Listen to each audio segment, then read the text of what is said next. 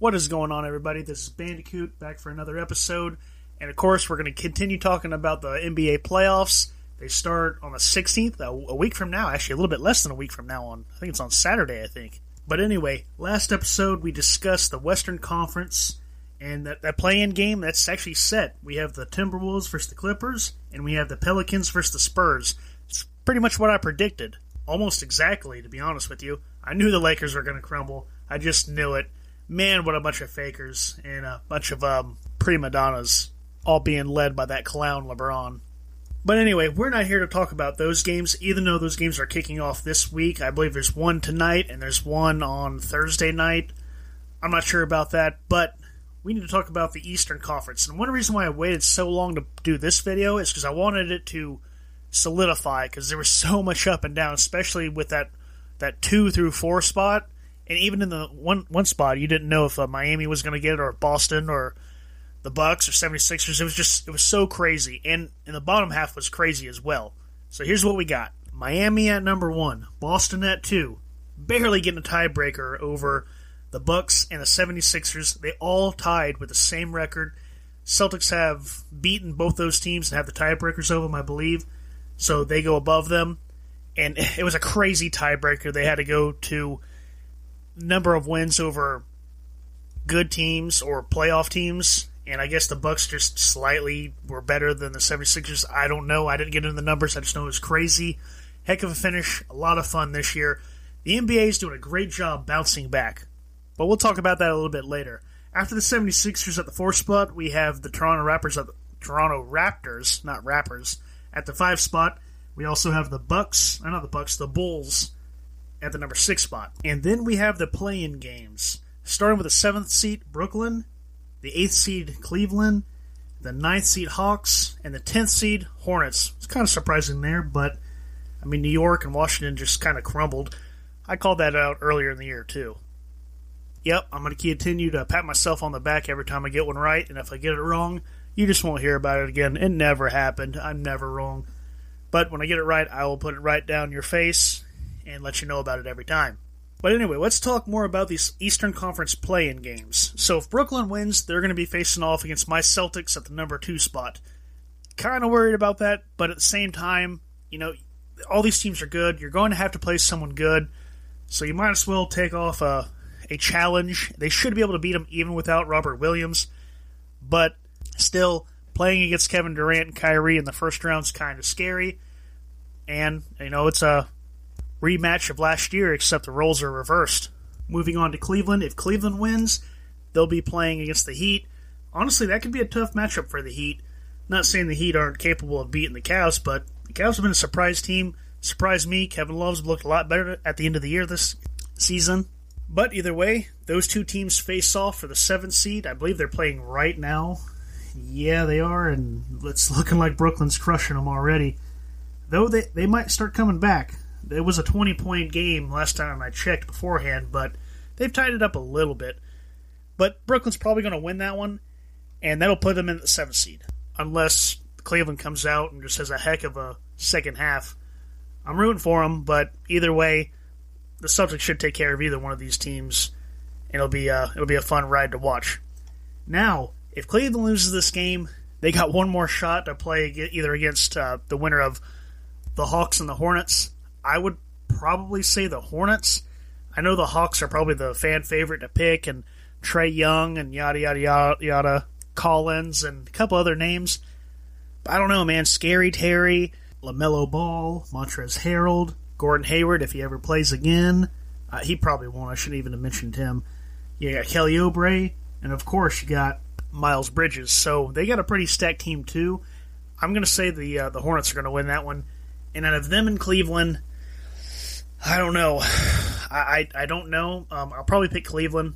So I'll say that the playoffs will stay the exact same. I wouldn't be surprised if the Hornets took out Cleveland. Now, say Cleveland comes back and wins this game tonight. Yeah, Brooklyn's going to obliterate the Hawks or the Hornets, whichever one makes it to uh, the next game. Man, wouldn't that suck for Miami? You worked hard all season long to get the number one seed just to fight against the uh, the Brooklyn Nets with Kevin Durant. Congratulations, home court advantage, number one, and now you're going to go against Kevin Durant and Kyrie Irving. Man. And you can say the same thing about the Celtics, but then again, the Bucks and the 76ers were all right there. They all had their highs and lows of the season, so you can't really uh, put it at any one of them that hey, you worked all this all year long and got here just to face off them. Circumstances were a lot different for every one of these teams and for Brooklyn. They didn't have Kyrie for like half the year. And the time Kyrie's been there, they've been fighting to just make the playoffs and get into this position. Now, you also have the whole thing with Ben Simmons and James Harden. Man, that, that looks like a bad trade every single day. Simmons is just not going to play this year. He's just, I don't know. He's just got no confidence. He's like Markelle Fultz a couple years ago. He's like, nah, I'm just, I'm just not ready to play. Man, what a pansy. I shouldn't say that. I don't know the guy, and I don't know what he's dealing with. Who knows? There's a lot of pressure on him, and he he probably is actually injured. That we all just kind of clowned on him for not playing, but he he, he he's got to have an injury for him not to play like this for the whole new team. There's got to be something wrong. Hopefully, he can come back better, and we'll see what he looks like. I don't think he'll fit with Brooklyn, and I think it was a mistake, but we'll just have to see next year. But now that I've talked about all the playing games and the possibilities with the Celtics and Miami and who are they're going to play, let me get into the games that we or the series that we know are going to happen, starting with the Bucks and the Bulls. Now, the Bucks are a far better team, and they also have Brook Lopez back, who's been out a ton this year. So we don't know how he's going to fare. He has looked good as of late. You put that also with uh, Jrue Holiday and Giannis, and man, that's a that's a tough team, defending champs. Who knows what's going to happen with them? They they can be beaten though, and I think these Bulls, I think this Bulls team definitely has the opportunity to make some waves here. I don't think they're going to win, unfortunately. There's a spoiler for my pick, but I definitely think they're going to push it to six, maybe even seven. I really like Vucevic. Vucevic does a pretty good job against the Bucks. Remember, he played them in the first round a couple years ago against Orlando, and they actually got a win, blowout win at that. I if I remember right, in the bubble. So take that for what it is. It's the bubble. But besides Vooch, you also have DeMar DeRozan, who's just revitalized his career with this team and this organization, which good on him. You also have Caruso, who's back. I know he's been out. He was a big piece that went down along with Lonzo that took them from the top team all the way down to where they are now. I definitely think they would they would have been a top three or four if those injuries didn't occur.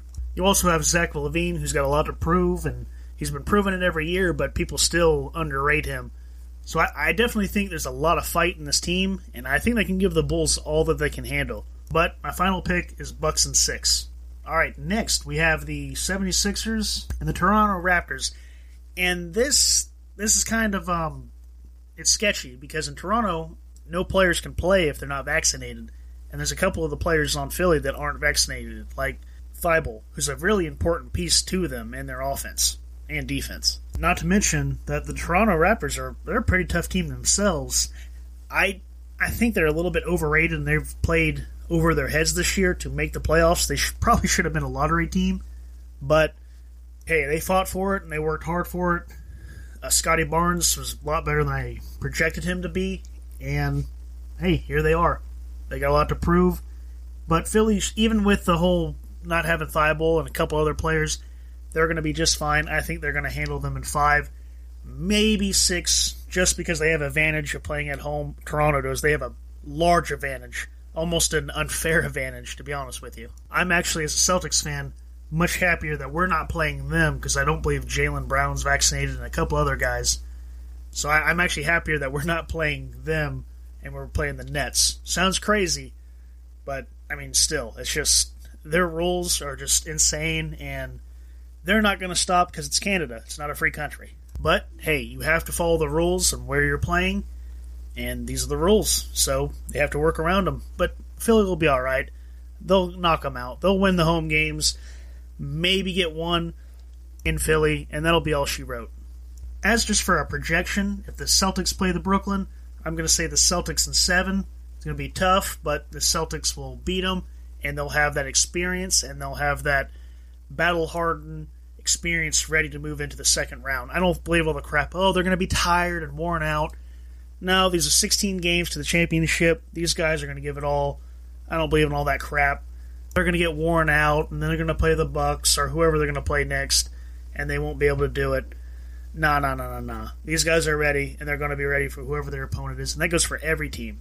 And as for Miami and Cleveland, I'll say Miami. I mean, yeah, I'll say Miami wins and six. I I say Cleveland uh, gets one or two on them. But be honest with you, out of all the ones that could be a sweep, that is probably the one that will get swept. Even though I just talked them up a little bit, I believe they have the capability. I'm not saying they will. They're still a young team. Anyway, that's all I have for today. Expect the Brooklyn Nets to win tonight and them be the seventh seed. And uh, I'll probably do one more video before the playoffs, giving my go, giving my complete review on how the matchups are going to be. But until then, stay chill.